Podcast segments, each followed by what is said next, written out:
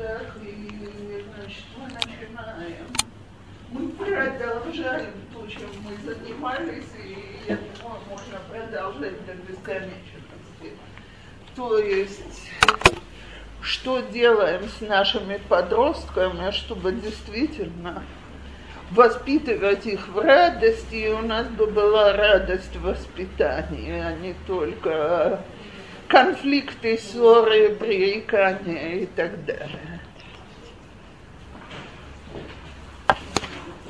То, так вот, э,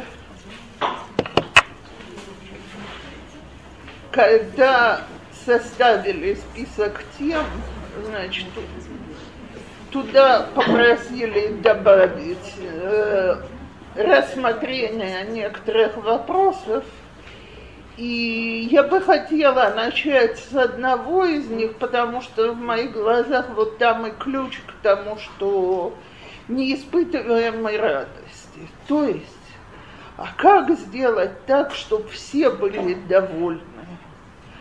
То есть, чтобы у нас все получалось, чтобы овцы были целы, волки сыты, дети улыбались, э, дружно держались за ручки, говорили папа и мама большое спасибо, что вы нас воспитываете и приучаете к порядку.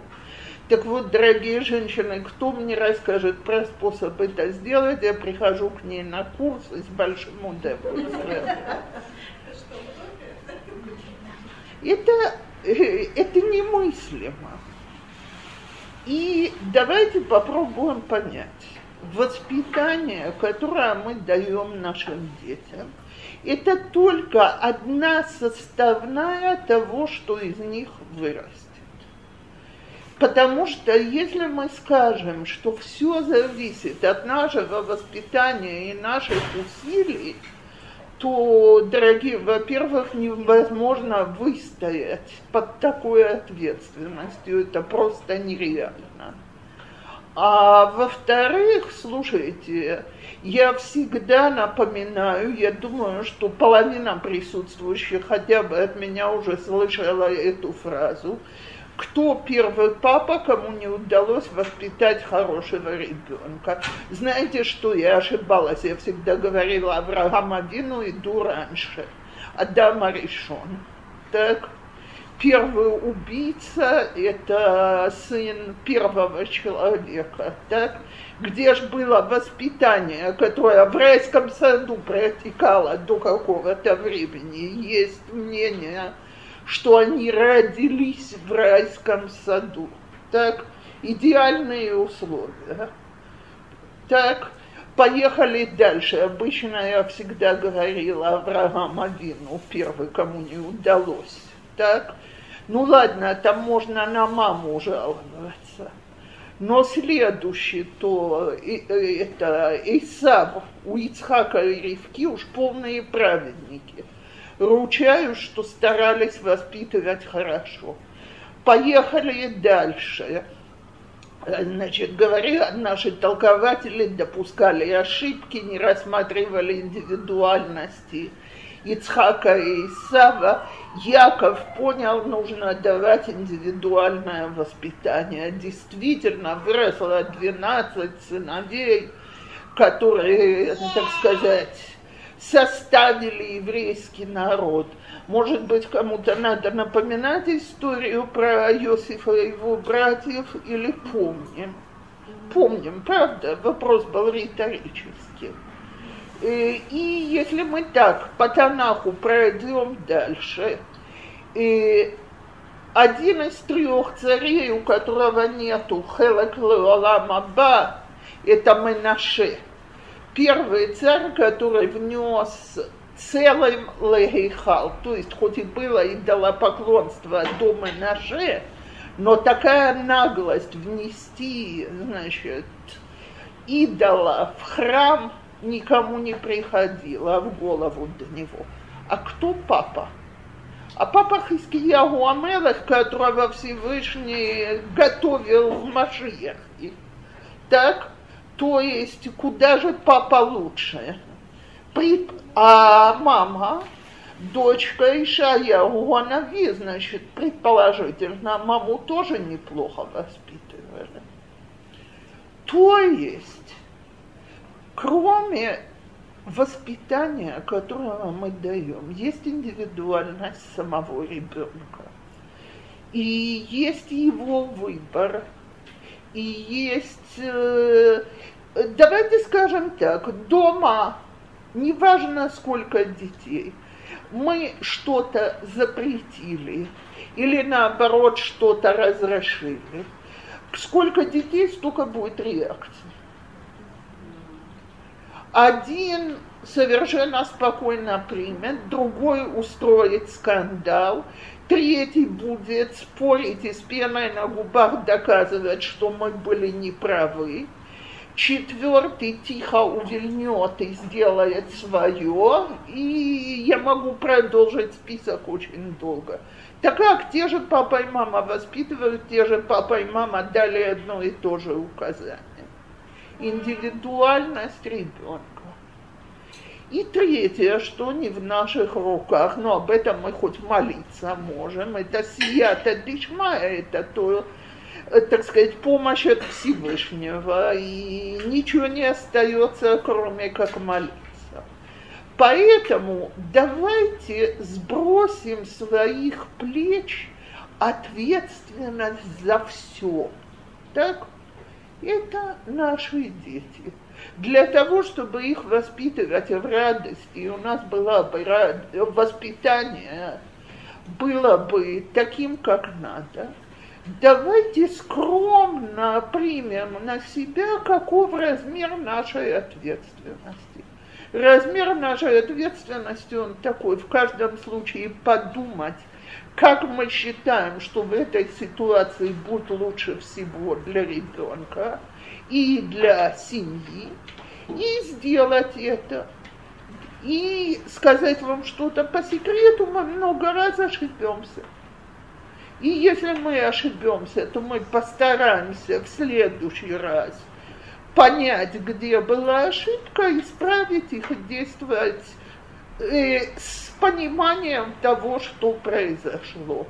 Научиться какому-то безошибочному воспитанию, в результате которого у нас дома будет сплошная идиллия, это, это нереально. И ждать от себя вот если я буду хорошей воспитательницей, посещу энное количество уроков о воспитании детей, буду выполнять все рекомендации, у нас будут замечательные дети в результате, тоже не совсем реально. Кроме того, давайте учтем еще что-то, и мы об этом будем говорить немало на сей. И как выглядит воспитания нашего ребенка. Значит, сперва это контакт между нами, родителями и ребенком. Очень быстро, э, то есть э, я, у меня, слава богу, сейчас есть внучка, которая пять недель, так, я, спасибо, я и говорю дочке, что, по-моему, внучка ее уже узнает так, вот, э, так сказать, по реакциям видно. Так, то есть вот это вот самый первый контакт. Еще несколько недель буквально она уже будет узнавать своих братьев, она будет, и отца, конечно, она будет в кругу семьи. Так, проходит какой-то период, если мама работает, он не такой долгий, появляется метапелает. Если мама не работает и сидит с ребенком, то где-нибудь годиков два, два с половиной он начинает ходить в детский сад, пока на него еще, конечно, не общество других детей влияет, но у него есть воспитательницы в детском саде, и они, безусловно, влияют на его характер еще пару лет у него уже первая детская компания, школа, учителя, друзья, все вокруг, все принимают участие в том процессе, как, что вырастет из этого ребенка. И сколько бы я ни старалась, я не могу создать своему ребенку такие идеальные условия, в котором у него будут только понимающие педагоги, только хорошие друзья, только люди, которые ему будут оказывать поддержку и стоять как тот ангел и говорить «гдал, расти». Так не работает. Поэтому давайте скромненько примем, что нет возможности идеального воспитания. Это в моих глазах все, кто от себя ждут, так сказать, что я должна стать идеальной воспитательницей своего ребенка, э, они заранее не дают себе возможности радоваться. Потому что ответственность такая, которую выдержать невозможно, и, и она не настоящая. Я пытаюсь отвечать за вещи, которые от меня не зависят. Что э, от меня зависит? Это как я, как мама реагирую на своего ребенка. И тема нашего сегодняшнего э, урока звучит так. Значит, разница в принципах воспитания между папой и мамой – это э, прич, скажем так, это причина для конфликтов или причина для обогащения воспитания. И я хочу ответить, это вот здесь, это зависит от нас, как мы воспринимаем эту разницу между нами и нашим супругом, каждая со своим, и как мы понимаем, э, так сказать, как мы влияем на детей. Теперь еще до того, как я буду говорить о разнице между папой и мамой, я хочу сказать одну вещь. Давайте поймем в отношении сегодняшних подростков одну вещь.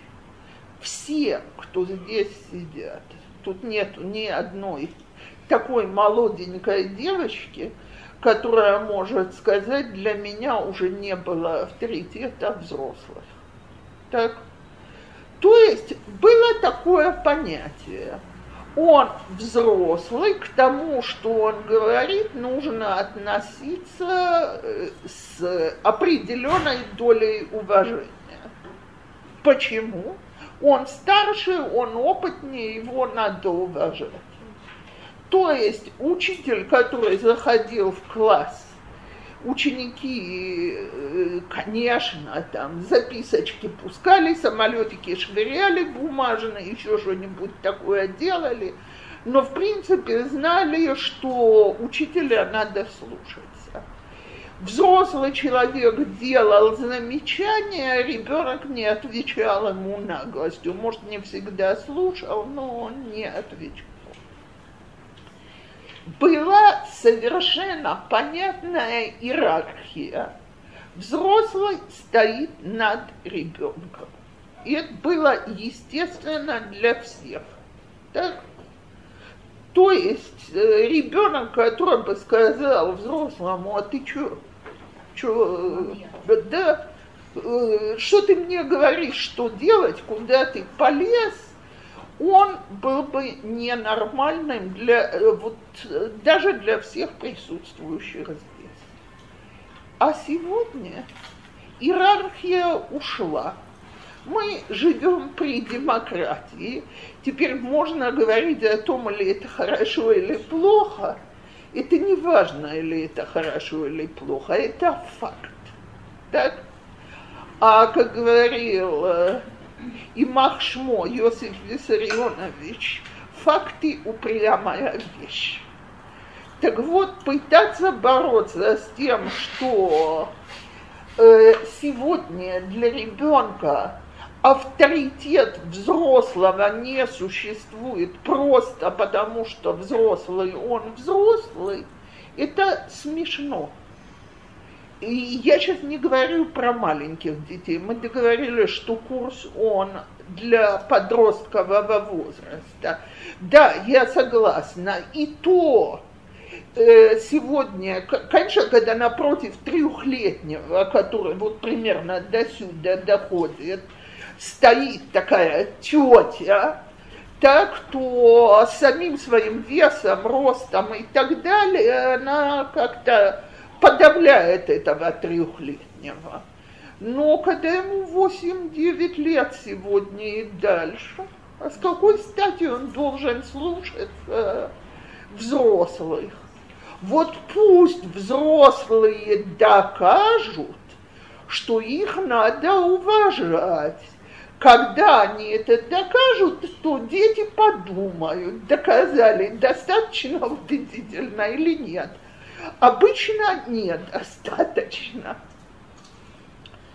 Хотя нельзя сказать, все-таки людей, которые вызывают к себе уважение, и сегодня уважают. Теперь, для большинства взрослых, которые выросли вот на этом автомате уважения, так, это самая тяжелая штука. А как оно смеет на меня открывать рот и мне отвечать.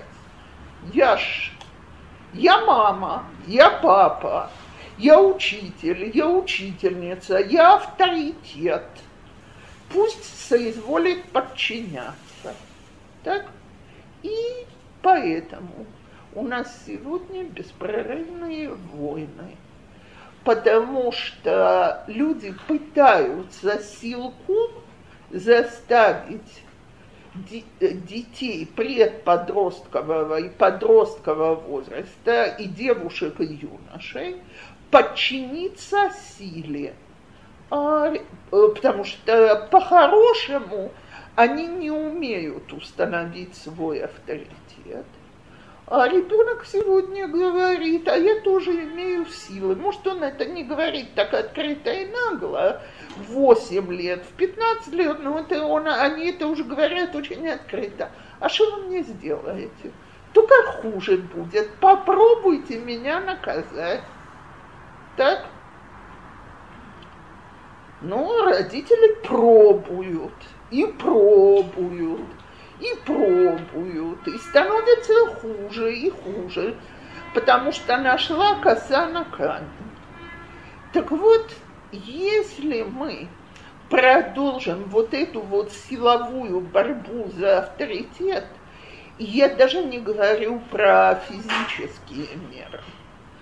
Э, я, значит, по поводу другого вопроса искала тут ответы, и нашла что-то к нашей теме, что, знаете, э, люди же очень любят размахивать лозунгами. Есть замечательный. А так как я берусь из любой книги выдернуть нужное количество лозунгов на любую тему, что закажете, так то есть знаменитый лозунг «Хосех шифто сонне бно». Так? Не, это сказал Шлому Амелах, и никто не предлагает от этого отказаться.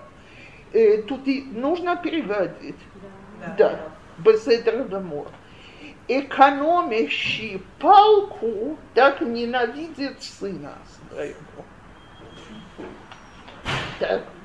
Ну, вроде Шломо Амелах предписал физически наказывать детей. Нахон? Так, значит, каждый раз, когда я луплю ребенка, я четко выполняю указания мудрейшего из людей. Так, так вот, э, во-первых, э, те же, э, скажем так, еврейские мудрецы говорят, что родитель, который захочет э, применить этот метод воспитания к ребенку постарше, у бехерем. На него накладывается херем, это даже не бойкот, а больше того, исключение из общины. Почему? Потому что он подводит к ситуации, когда ребенок, не дай бог, может дать сдачи, и тем самым это лифны и вер лотасим михшол, перед слепым не поставь препятствия, чтобы он не упал. Ребенок, который замахивается на своих родителей, на него сама Тора накладывает проклятие еще до того, как ударил. Так родитель, который поднимает руку на взрослого ребенка, рискует тем, что ребенок ему ответит. Теперь, дорогие женщины, вы знаете, когда Талмуд составлялся?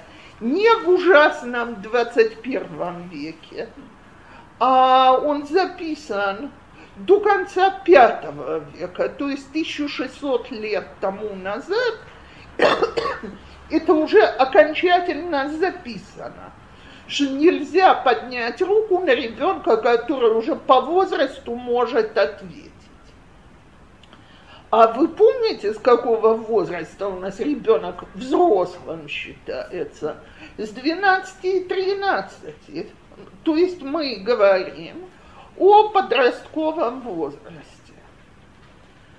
Так вот, это уж для тех, кто, так сказать, считает, что надо применять телесные наказания. Теперь, если мы спросим сегодня раввинов, то они говорят, в нашем поколении палка может быть только палкой морали, шевет мусара.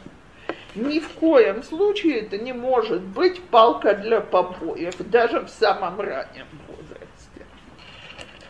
То есть нельзя дисциплину силой наводить.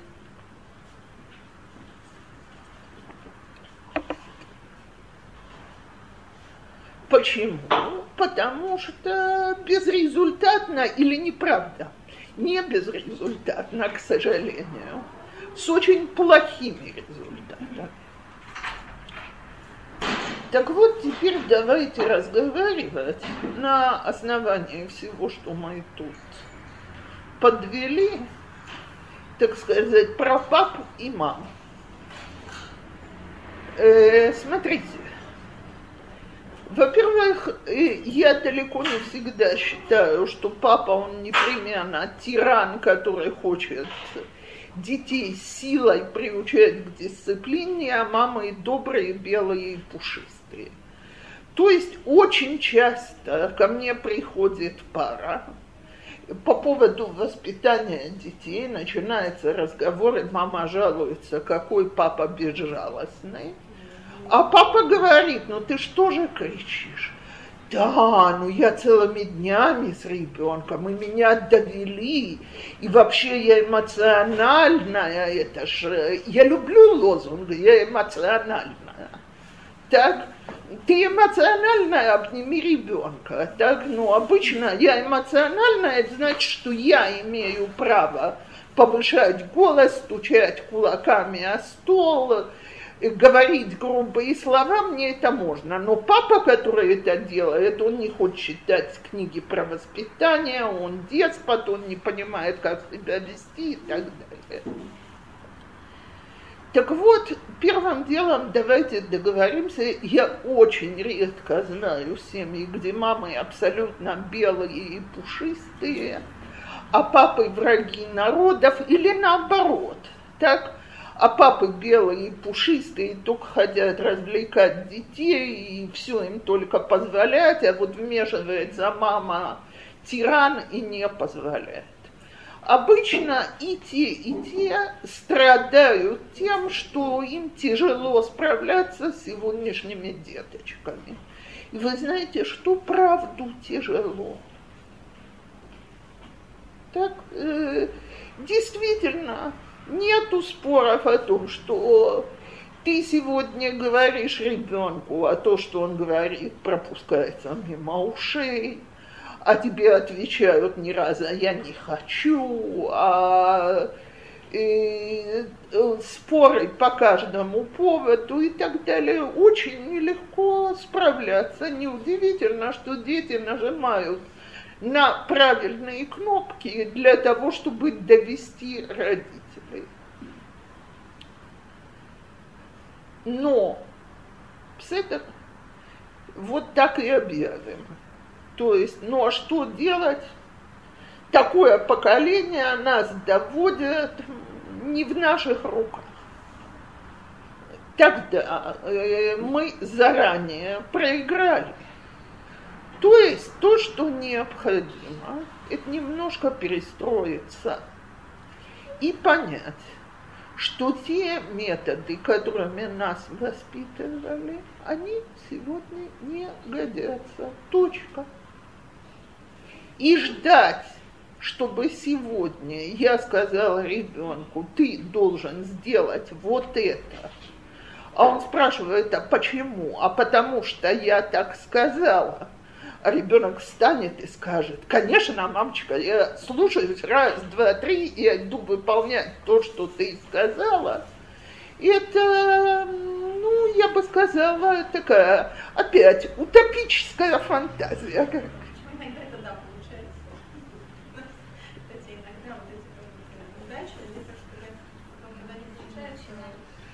И давайте действительно поймем, почему иногда получается. Во-первых, потому что ребенок сам понимает логику приказа. Так, ему ее даже объяснять не надо. Во-вторых, это не на больное место. В-третьих, э, мне попросили что-то такое, что особенно мешает жить. Вот оно и сработало.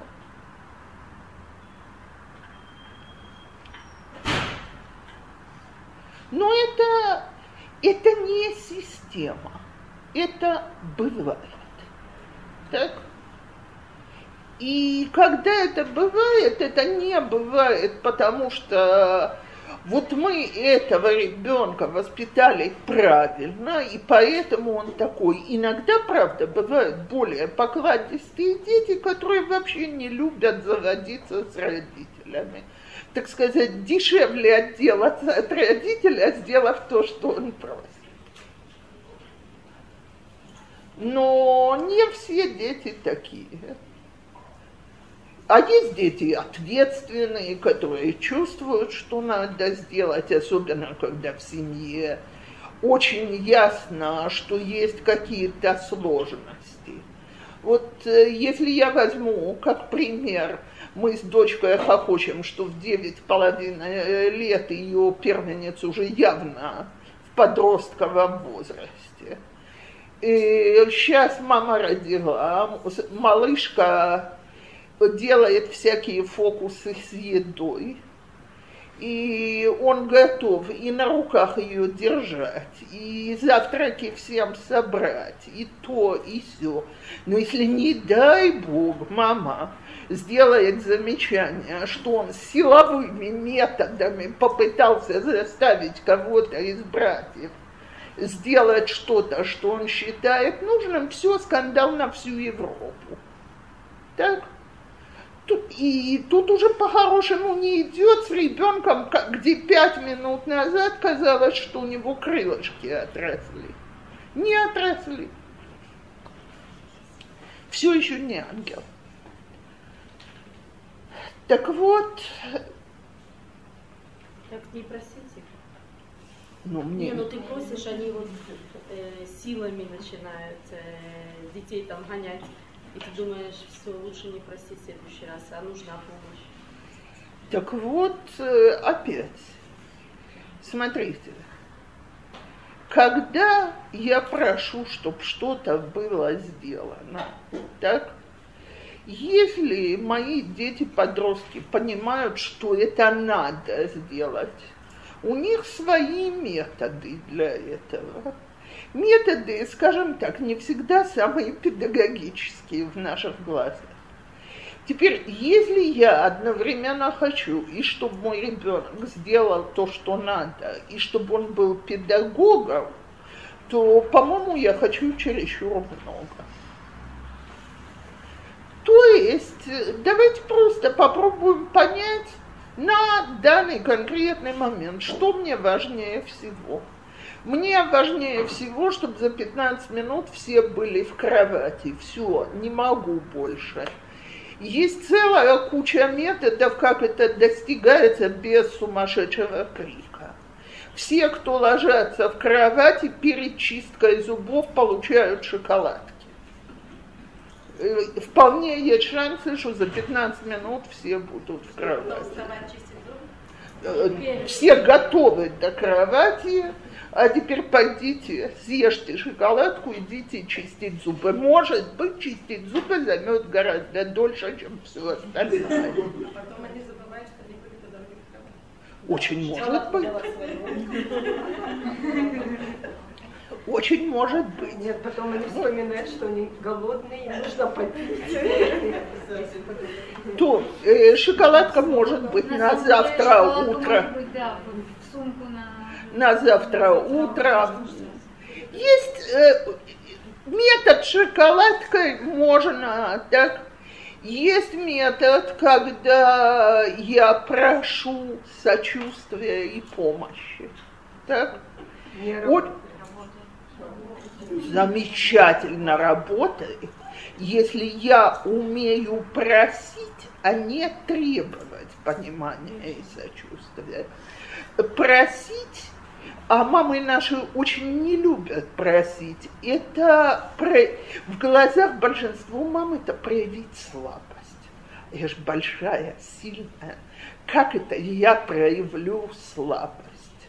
Так, мама, которая слабая, работает великолепно. Так, то, э, конечно, если она не слабая, 365 умноженное на 24, это начинает надоедать, так? Вот. Но если мама слабая сегодня вечером, и мама говорит, дети, у меня был совершенно сумасшедший день, и я ужасно устала, и мне еще нужно то-то и то-то, пожалуйста, работает, да еще как. Э, разве что у меня с детьми такие отношения с самого начала, что ребенок про себя думает, наконец-то и тебе плохо так это я уже доигралась заранее, так?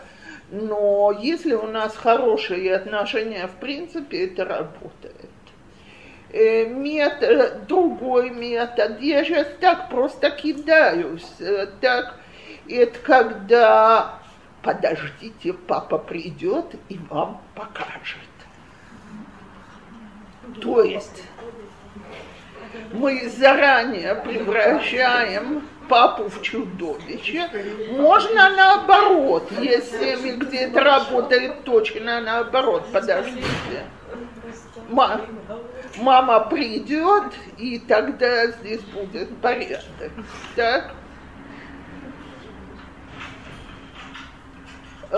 Есть метод, э, я тебе напишу записку и расскажу про твой героический подвиг э, всем.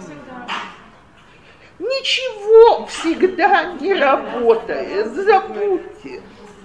Я только говорю, что существует возможность получить от детей то, что мы хотим. И, а иногда мама говорит, все, меня здесь нет, я должна уйти, вот он или она остаются ответственными за всех что он говорит, вы должны слушаться. Теперь большинство мам говорит, какой ужас, он же даст подзатыльник, или она кричит, или что. За, э, даже много не понадобится, гораздо меньше маминого крика. Дети знают, что у старших братьев и сестер терпения гораздо меньше, чем у, э, чем у мамы с папой. И что здоровее не связываться. Так вот, э, мы выбираем тот метод, который нам подходит. Но теперь давайте все-таки выйдем на политику между папой и мамой. Когда разница в воспитании между папой и мамой разрушительна, когда она обогащает. Если родители критикуют один другого вслух перед детьми, так, то мы полностью разрушили воспитание детей.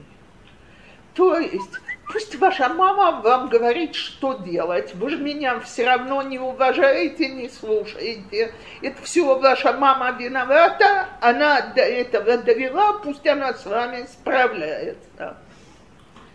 Так, пусть ваш папа за вас отвечает. Так? Или еще хуже, можно и так э, ну что, э, так сказать, кричать на мужа или на жену при детях, ты же ненормальный, кто себя так ведет с детьми в наше время. Когда ты последний раз открыл, открыла, послушал, послушала книгу о педагогике, лекцию Рава Кужнира, турурум, тарарам, так и э, дети это все слышат. А если хватает ума с этим дойти до спальни, то дети слышат, пусть даже не слышат слова, а слышат, что там идет война. Теперь, женщины дорогие, Остап Бендер был жалкая, ничтожная личность по сравнению с сегодняшними детками. Он был великий комбинатор, наши дети, они великие комбинаторы на совершенно другом уровне. Э, ребенок прекрасно знает, как залезать вот в это вот отверстие между папой и мамой и манипулировать и что можно выдавить из мамы, потому что папа был тираном, и что можно добиться от папы, потому что ему очень хочется сделать на зло маме, и что мы приходим и рассказываем одному из родителей, а ты знаешь, вот он не, он второй не позволил для того, чтобы этот позволил, а что мы ни в коем случае не рассказываем и тихонько добиваемся от второго. И детки умеют с этим справляться, начиная лет 7-8 и до 27-28 и дальше. И играть на всех конфликтах между папой и мамой как, э, просто как виртуозы. В этих случаях разница между папиным и маминым подходом, она разрушительна. А если с самого начала понятно, что два человека, которые живут вместе, не могут смотреть на вещи одинаково. Мы оба очень дружны с детьми. Но я выросла в России, и поэтому я считаю, что определенным тоном со мной не разговаривают. Мой муж израильтянин, и мне всегда будет доказывать, что никто ничего дурного не имел в виду, и, может быть, это чистая правда. Но в моих глазах так не говорят с родителями. При всей моей большой дружбе с женатыми детьми на этой неделе, значит, муж пилил сына за то, что тот очень сильно набрал вес и пилил правильно, сын ему сказал, пап, предложение. За каждый спущенный килограмм я сажусь на строгую диету, э, две сигаретки в день меньше. Считаем твои сигареты, сыну 35, значит, папе, слава богу, за 60, Никакой наглости в этом не было. Он ему это очень спокойно сказал и сказал, значит, я готов на что угодно, лишь бы ты курил меньше, тебе это уже очень не здорово. Пожалуйста, баш на баш. И когда муж ему стал говорить, что э, так сказать, короче, ты отказываешься делать диету, сын ему говорит, короче, ты отказываешься скинуть количество сигарет. На этом этапе весь этот разговор идет мило, с улыбкой, я не вмешиваюсь, так сказать, цадыким малахтам нас, ахирим, праведники их э, работа делается другими, я же тоже мечтаю, чтобы он уменьшил количество сигарет. Э, дочка вмешалась в этот разговор и начала говорить с мужем на повышенных тонах. Я... А дочке уже тоже больше 30. И я ей сказала, я говорю, я извиняюсь. Таким тоном с папой не разговаривают. И он, муж, э, значит, не, она ничего дурного не хотела. Я сказала, «А я не сомневаюсь, таким тоном с папой не разговаривают. И, э, значит, взрослая женщина сказала, мама, ты права, папа, извини, я не должна была так говорить. Так, стоп. Так вот, мы немножко разные в подходе к этой теме. Мы оба их очень любим, у нас можно отпускать шуточки за счет родителей в тот момент, что они, конечно, не наглые, так? Э, но есть тон, которым разговаривают в моих глазах, есть тон, которым не разговаривают. Что это значит? Что мы, как родители, из-за этого должны ссориться при детях? Наши дети очень четко знали, что я строже требую к себе внешних рамок уважения, чем мой муж. И не только к себе, а к папе тоже. Это самое главное. Так? При мне так не разговаривают. Так вот, это на любую тему. Есть два человека, могут быть разными по взглядам, по характерам. И дети за счет этого не беднеют, а обогащаются. Мне когда-то одна супер воспитательная мама сказала – я жду, чтобы папа был примером для своих сыновей, чтобы он их экзаменовал, водил в синагогу. А папа предпочитает погонять с ними мяч на площадке.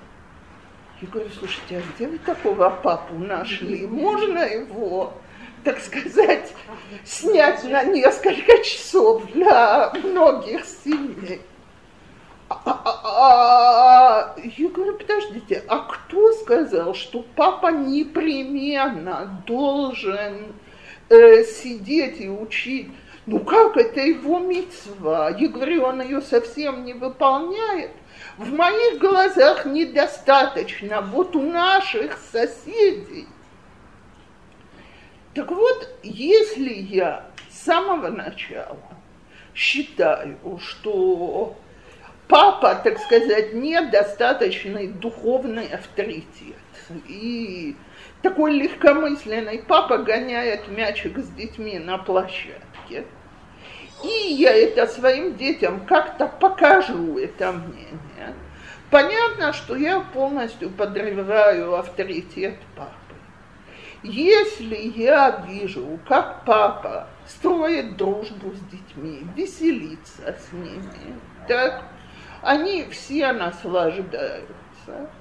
И я говорю, как вам кайфно с папой, так, наверное, и позаниматься вместе вам будет в кайф. Оно работает и на папу, и на детей. То есть, давайте поймем одну вещь.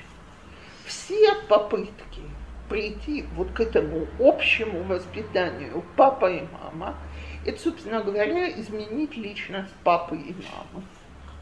То есть мы уже не просто детей воспитываем, что это наша обязанность, мы уже воспитываем папу и маму. Мама папу, папа маму.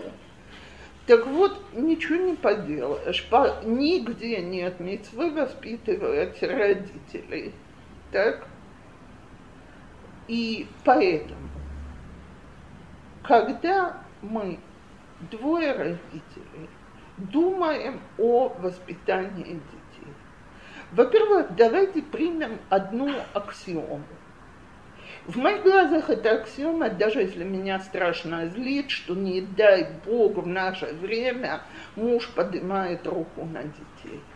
Если только я не вышла замуж за насильника и садиста, не дай Бог, с кем это случилось, я рекомендую как можно скорее выйти из этой истории.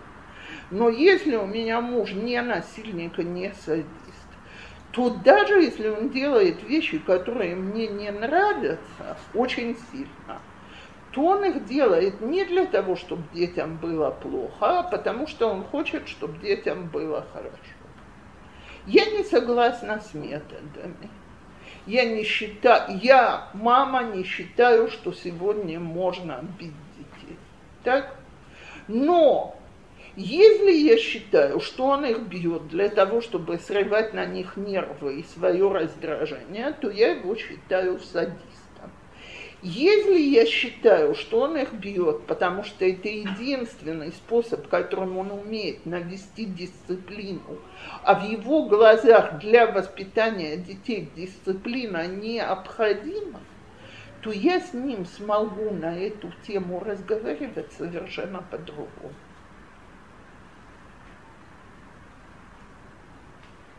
То есть, когда я говорю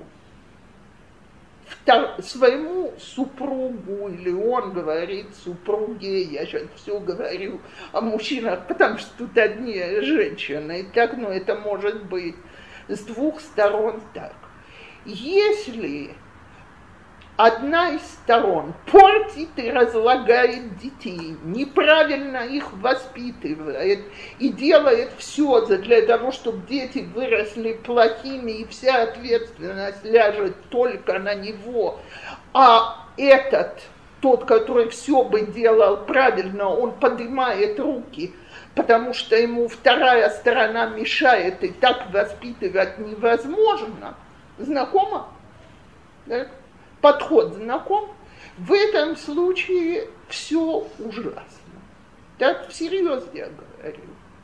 Потому что та страна, которую унижают, которая говорят, что она не умеет воспитывать, что у нее дурные цели, она действительно старается уйти в сторону от воспитания, либо начинает бороться всеми силами. Если же я говорю, слушай, я прекрасно понимаю твои цели, я вижу, чего ты хочешь добиться, я вижу, что ты хочешь детям, я знаю, что ты хочешь детям только хорошее. Я ценю все то, что ты для них делаешь, и напоминаю те вещи, которые я действительно ценю. Кстати, стоит подумать, что я ценю, и сказать это вслух. Так? Но давай посмотрим, вот ты делаешь это и это. Получается или нет? Так?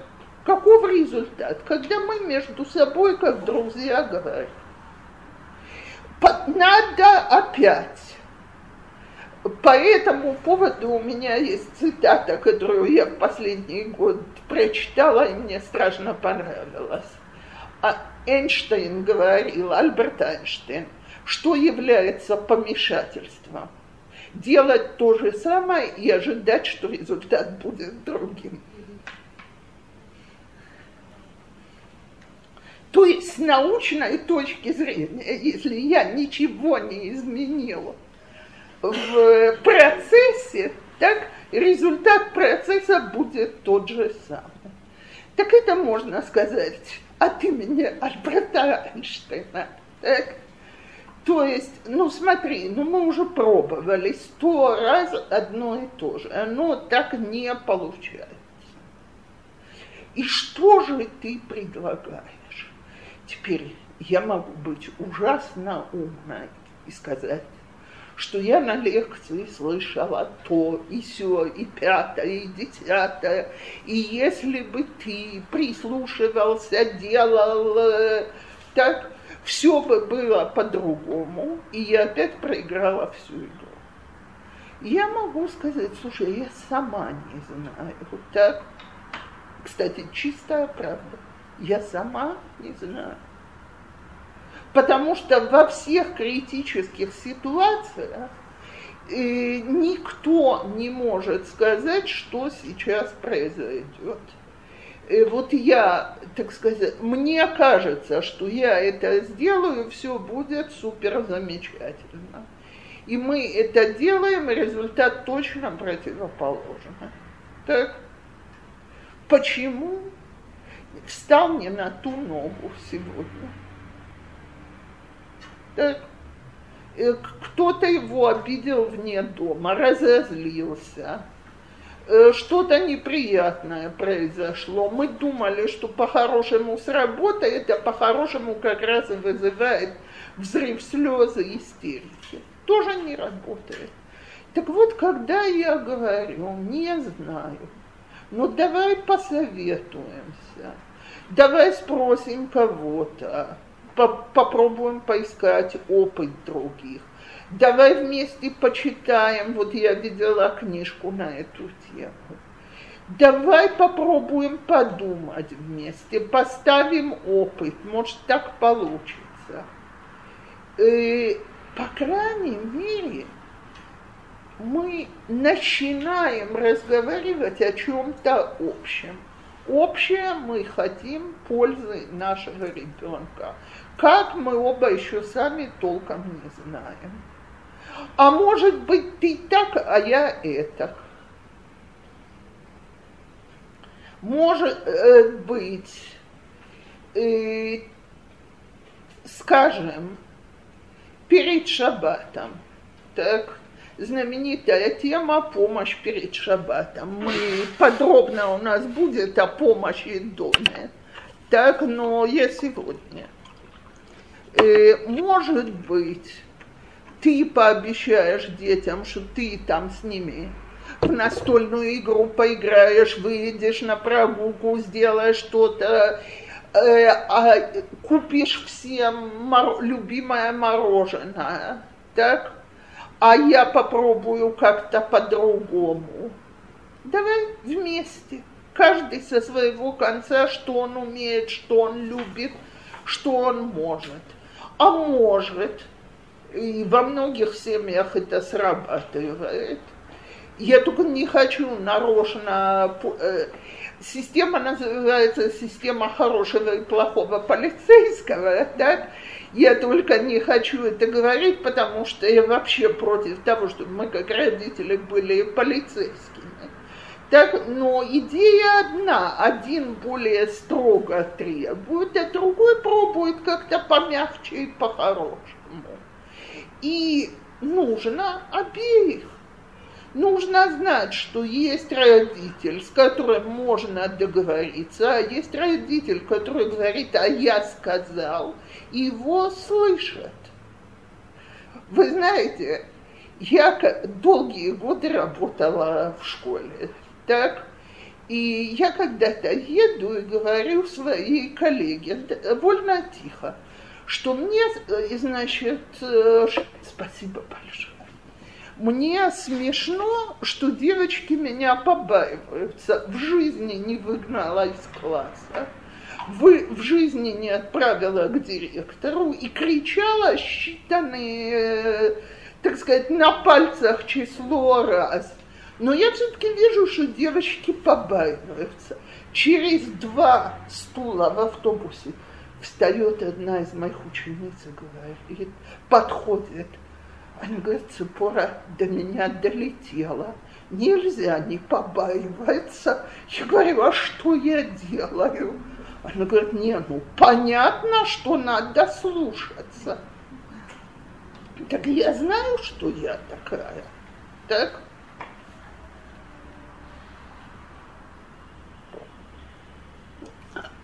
Как говорил когда-то мой сын, самый старший, что он, когда читал, вы знаете, наверное, написано «Кабед тавиха веетемеха» «Почитай отца своего и мать свою».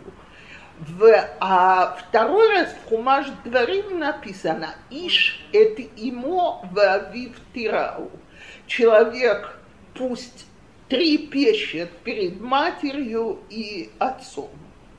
И спрашивают толкователи, почему это дали в таком порядке. Там начали с отца, а тут с матери.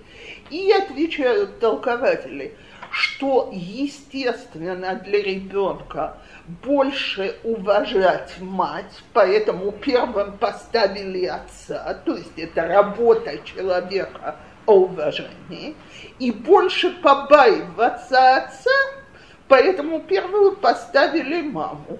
Так мой сын сказал, я, говорит, никогда не понимал, почему больше надо побаиваться отца. Папа, причем и папа, и мама, так сказать, растили вместе. Но было понятно, что я сказала, а папа у нас был гораздо более, так сказать, обнимающий, теплый, любящий и так далее. И мы прекрасно делили эти роли, не попрекая друг друга. То есть система хорошего и плохого полицейского. Так вот, есть дети, которым нужно, чтобы их хороший родитель погладил по головке, а есть дети, что им нужно, чтобы другой родитель взял за шкирку и чуть-чуть встряхнул, и это лучше работает.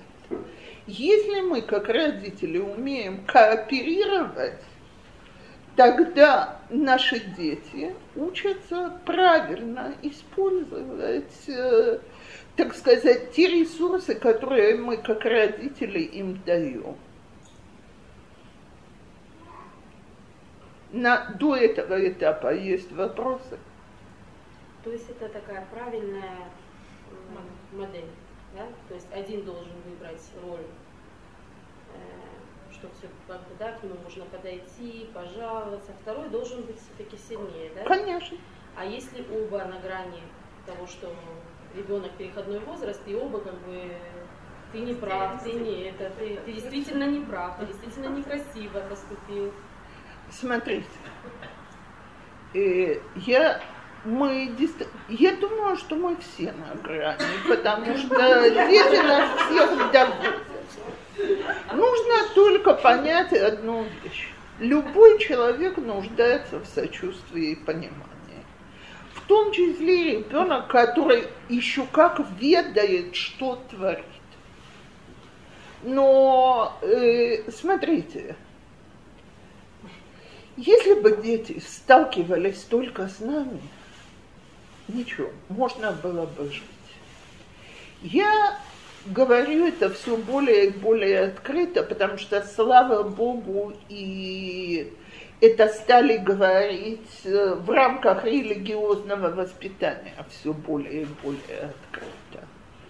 В семинарах, в ешивах чересчур много преподавателей и преподавательниц, которые хотят, чтобы вот их авторитет был потому, что я взрослый сказал.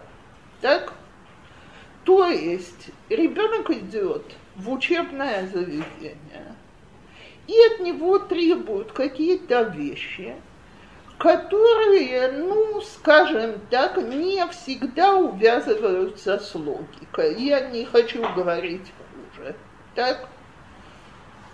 Но согласитесь со мной, что если э, пример, я сейчас, я не про Байтьяков сейчас говорю, я уже два года работаю с девочкой из таких очень лайт мизрахистских школ. Она уже переш... она сейчас уже ищет третью. Так?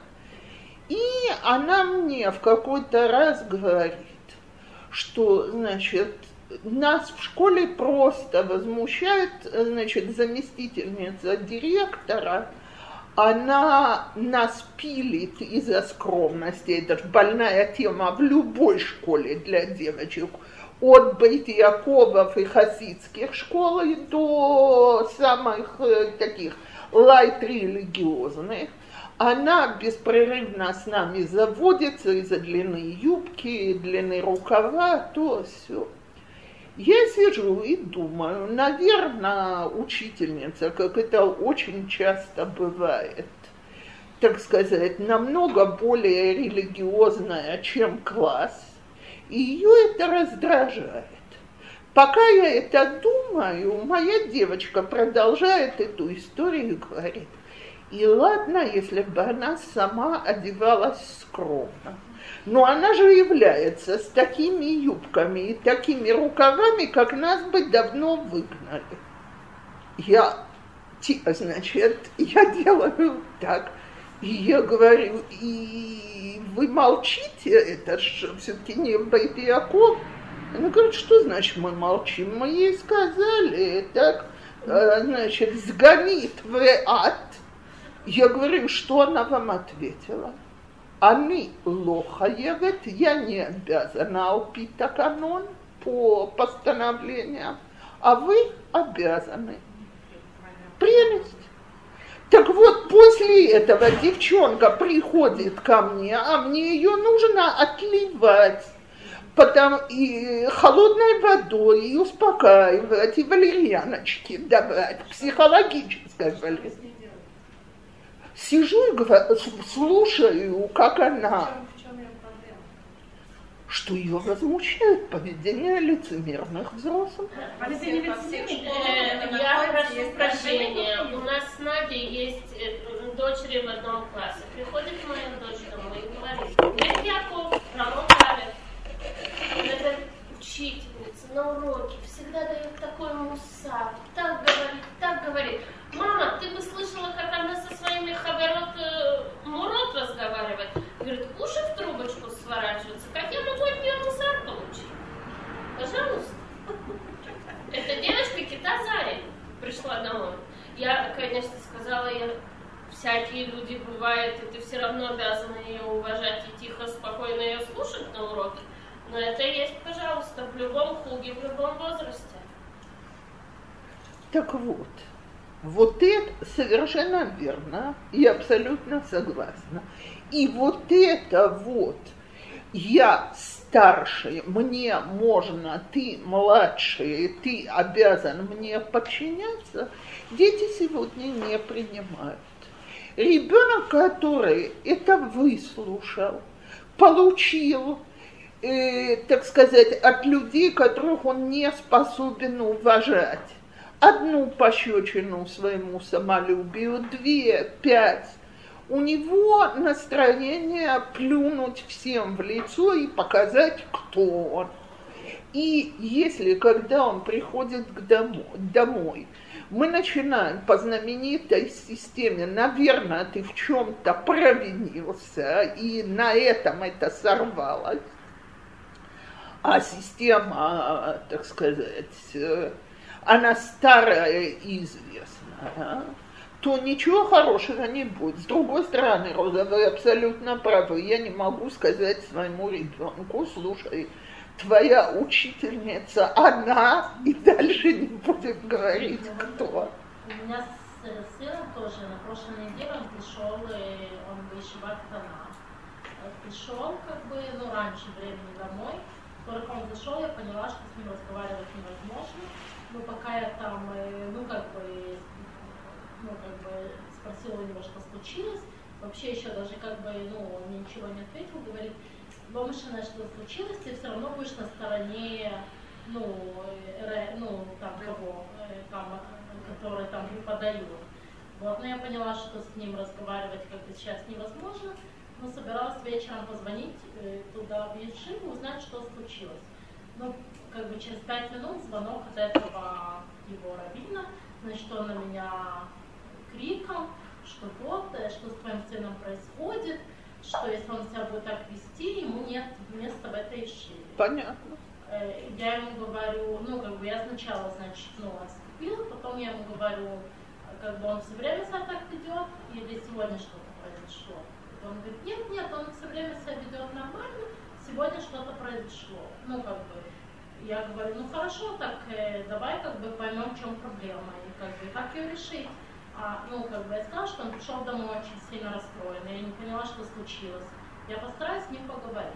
Ну, как бы, вот. Ну, что он сказал, что как бы он вышел с урока, и он ему сказал зайти обратно, тот сказал, что он не хочет, он сказал, что он как бы не будет с ним так разговаривать, чтобы он шел домой. Вот. И как бы, ну, потом прошел как бы один, ну, на следующий день он предложил ему поговорить с Машбехом. Вот, ну, сын сказал, что он ни с кем разговаривать не хочет. Вот на следующий день, ну, как бы там между строк я поняла, что как бы он, да, Мухан поговорить с Машбехом. Но он сказал, что он извиняться перед этим, э, ну, он не лучше будет. будет дома сидеть. Вот, ну, значит, он пошел разговаривать с Машбехом, и я как бы позвонила опять этому раввину. Вот. Ну и, я ему говорю, что как бы если есть как бы ну нужно, тогда как бы я сама или я с мужем приду как бы ну поговорить с кем нужно решить. Нет, не нужно как бы говорить, это его слова. Он говорит, нет, не нужно говорить, с ним все бесально, он обычно себя ведет бесально, я просто неправильно на него прореагировал, и когда я это понял, было уже поздно. Ну, как бы ребенку он это не скажет, да, как бы. А почему? Нет, я ща- нет, почему он не скажет, я знаю, так? Потому что, Э, Может быть, да, скажет. нет. Если скажет, тогда не будет никаких конфликтов, как с нами, с родителями. То есть все вот эти вот вещи, о которых мы сейчас говорили, это все выходит из одной точки. Я сказал. Вот мне интересно, Равин, который возмущен тем, что мальчишка 15 лет, 14 лет встал и ушел из класса. Действительно хамство, спору нет. Он всегда может сидеть, заниматься, не поднимая голову, ему не болит голова, у него не бывает плохое настроение. Но взрослым можно, так? А детям нельзя. Дети – это такой аппарат, который всегда должен делать то, что говорят взрослые. А, дорогие мои, это не работает. И когда он приходит домой в ощущении, что там ему досталось, а ему сейчас достанется дома тоже, то нашему ребенку очень плохо. Так я не могу ему сказать, что я думаю о его преподавателях. Я ему, да, могу сказать, давай попробуем посмотреть с его точки зрения. Так? Я не говорю сразу, я не говорю, что он прав. Давай попробуем. Так как вы, Йоховец, предложили его равину понять его, давайте попробуем предложить нашим детям понять его. Так что я ребенку должна была сказать? Вы в, в тот момент сказать, что мне очень жалко, что ты чувствуешь, что я всегда на стороне других, иди отдохни. Хочешь вкусный ужин? Все, хватит. Сейчас это не обсуждается, он взбудоражен. В, свобо... в хорошую погоду говорится, смотри, давай подумаем, что он боится. Он правда боится, что класс разбежится. Я без шуток говорю. Я помню, как у меня один раз был разговор с учительницей. Я сказала, что те, кто не слушают э, на моих уроках то, что я преподаю, это их проблема. Так? Я только прошу, чтобы они мне не мешали. Она мне говорит, когда меня не слушают, я чувствую себя такой неуверенной, наверное, я плохая преподаватель. Я говорю, когда меня не слушают, я абсолютно убеждена, что я хороший преподаватель. Не хотят слушать, не хотела. Что я могу с этим сделать? Я когда была в школе, у нас была учительница одна, но она была такая супер. Ее все любили, даже двоечники. Она все время говорила, я говорю шепотом, кто хочет меня услышать, тот услышит. И так у нас все время было. У нее все двоечники, у них были, ну, хорошие знания. А почему нельзя сказать ребенку, что Раф ошибся, он повел себя не, неправильным образом? Смотрите, У меня тоже были случаи. Я говорила, что учительница ошиблась. О, вот А это. может быть тоже его авторитет. э, И, и ну, там согласна, согласна. То есть я не знаю ситуации, меня там не было. Точно так, как я ж с собой понимаю, что я иногда могу отреагировать абсолютно неадекватно, потому что мне как раз нажали не на ту кнопку, так? Точно так же может случиться, что ребенок нашел нужную кнопку у учителя, равина, еще у кого-то. И он потом говорит, а при чем тут я? Так? Так вот, давайте сразу поверим, что не мой ребенок праведник, не учитель. А поэтому я всегда предлагаю посмотреть с точки зрения второго. Если есть, еще одна вещь, если у воспитателей представление о жизни такое, что есть только две точки зрения, одна воспитательная, а вторая неправильная, так, то понятно, что с этим человеком конфликты будут бесконечны. Если же понятно, что есть интеракция, что ребенок что-то сказал, сделал, давайте так, допустим, сыну Юхевет дошло до крыши. Ну, с этим рабом, ну, как бы, утром, который он с ним тоже не спадает, но с этим он больше, как бы, он ему там какие-то мифцаим делает, он с ним больше не хабает. Да, но я, я сейчас просто беру ваш пример не, не конкретно про вашего сына. Но давайте возьмем такую простую вещь. Мальчик поднимается и уходит с урока. Есть способы, есть поднимают руку и говорят «Равку эвлия рошаная холацетная кита». Есть, говорят, мне нужно срочно позвонить. Я не прошу, чтобы это было правдой. Я прошу, чтобы это внешне выглядело нормально. Так? Значит, э, наверное, это бы не вызвало ощущения, а ты что это уходишь из класса вот так вот просто так. Нет, я поняла, что он спросил, он ему не разрешил, и потом он вышел. О, вот это, это классика. Так? Э, теперь в глазах человека себя не, в себе неуверенного это полный подрыв его авторитета. Я, по-моему, я это когда-то рассказывала. У меня дочка в десятом классе сказала учительнице, что, значит, ей нужно выйти из класса. Учительница ей сказала, ты дождешься конца урока.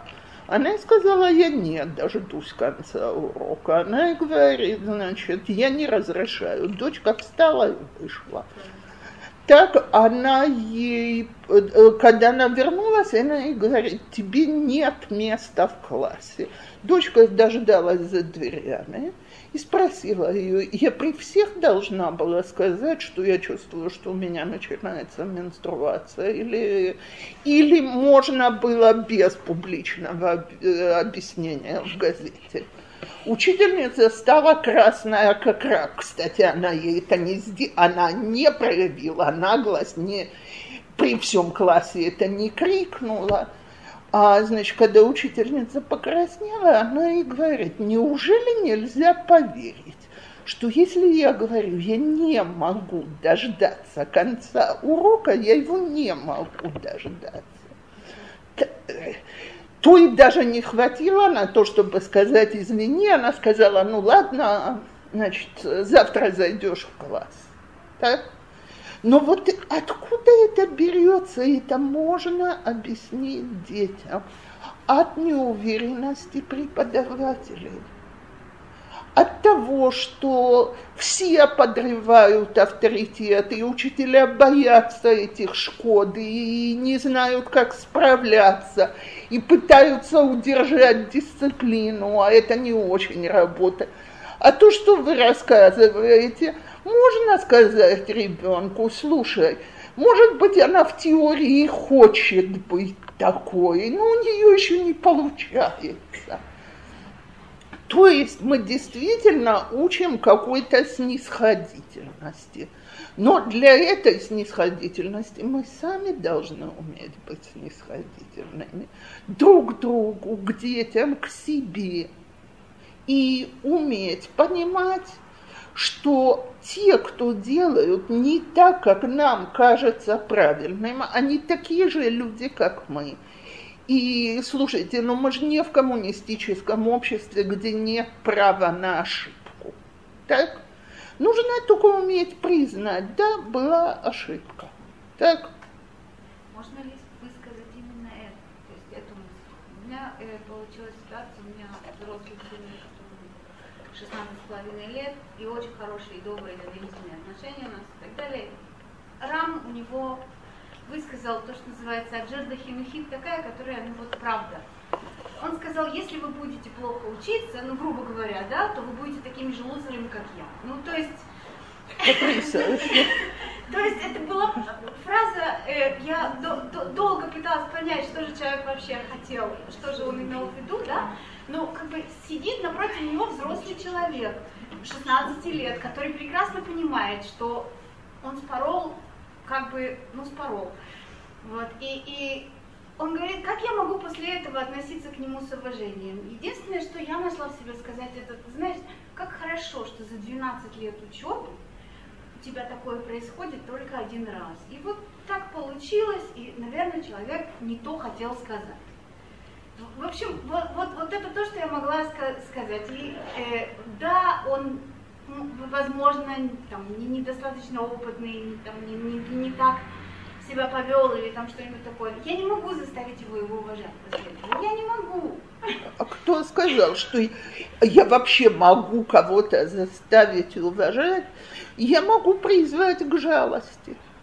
Слушай, какой же он бедняга, если он ходит с таким ощущением? И когда вы ему хотя бы внешнее уважение демонстрируете, вы помогаете ему быть немножко меньшим беднягой.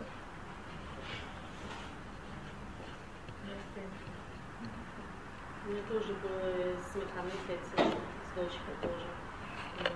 Весь год там что-то, никак у них химии не было, там что-то все время.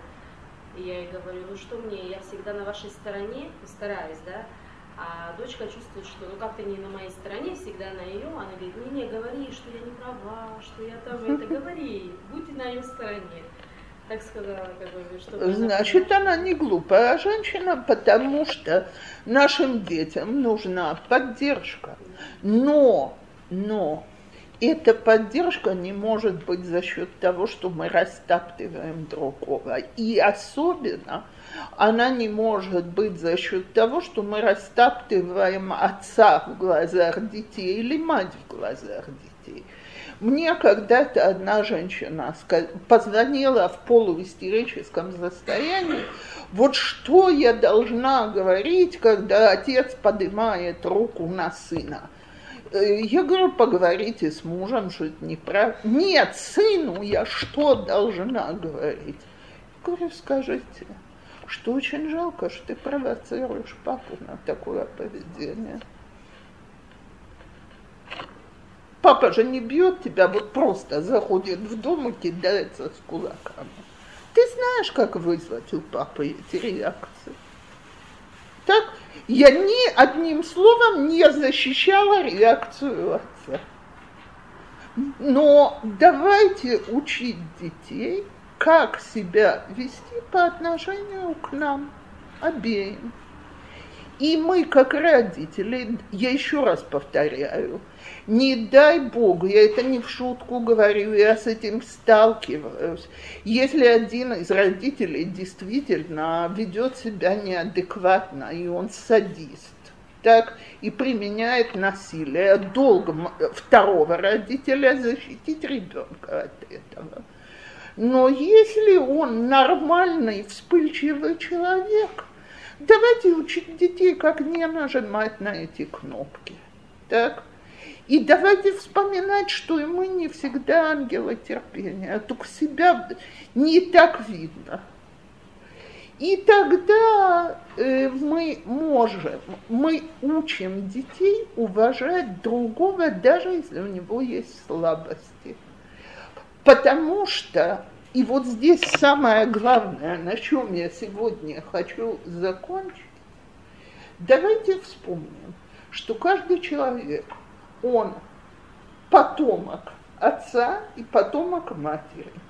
И если ему все время внушают, что один из его родителей, он очень плохой, то внутри его сидит что-то плохое или нет? Он же потомок этого человека. То есть мы его самого тем унижаем. Он этого еще не понимает. Он подрастет, и он будет в себе видеть, вот я в этом похож на отца, а это значит, я плохой. А это иногда, между прочим, открытым текстом говорится. Точное поведение твоего папочки или точное поведение твоей мамочки. Никогда не как похвала. Так? А значит, внутри тебя сидит что-то очень плохое, а, а значит, мы вот здесь шла речь, э, что из тебя вырастет, будете лузеры, как я, это же что-то внутри у человека должно быть разрушено. И вот это вот взаимное неуважение к родителям друг к другу ведет к разрушению самого себя в глазах, в глазах ребенка. И об этом еще буду говорить более подробно. Но это просто необходимо вот как идею удержать.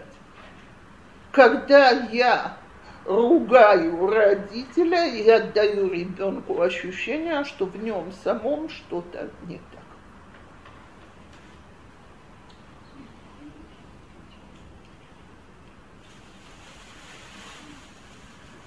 То, женщины, Бегацлаха нам всем, всего хорошего. Вопрос. С какого возраста ребенок должен заявлять перед э, после поста, параллельно?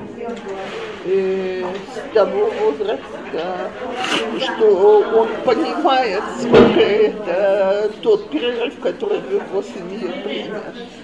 То есть Шесть часов многие э, дети уже э, понимают по часам, что такое Не шесть. все, да, допустим, четырехлетний. Ну, такой явно А не- когда можно дать ей так вот, чтобы Э, Часа два, три часа это минимальное голод. Через три часа. если девочке 8 уже, и она, в принципе, по часа, она разбирает часа, но В начале, в начале шестого часа. В начале 6, то есть 5 часов, да? Пять часов полных, начало Ага, шестого. спасибо. Я все-таки не могу удержаться. Я не понимаю, в чем проблема с этой училкой полураздетой, которая требует от них деканон? Как? Но ведь она не подписывала этот деканон. Ведь это они сюда пришли, чтобы учиться здесь. И у нее есть обязаловка с них требовать этот деканон. Почему сказала? Она, Ну, а тогда на каком основании она его требует? она решила, что она добьется дисциплины. Просто она ведь как бы по идее ничего такого не сказала. Смотрите, я не подписывала деканон, вы подписывали. Да, За всех. так он не о том, Как- Я не знаю, да, у меня еще нету детей таких возрастов. Так вот, по большому счету. а Таканон, он один. Не о том, что они там наркотики не берут или что-то, а Таканон у нас скромность. Скромность – это эрх, ценность какая-то духовная. Если ты ее совершенно не разделяешь, как ты ее можешь требовать от других? Просто в данном же случае это как бы не то, чтобы какая-то абстрактная ценность, а какая-то определенный типа тнай того, что вы здесь находитесь, девочки, ну как бы для этих девочек. Окей, так э, ожидается, что учителя служат примером своим ученикам. Но, но тогда это опять же мы возвращаемся к тому, что ожидается это иерархия. Вот. Я не то что против, но я просто я не поняла, ну центр, а она так себе решила. Как бы, можно сказать, так не иди работать в такую школу, в которой ты не это самое. верно. Совершенно верно. Но прийти и говорить детям о духовных выходах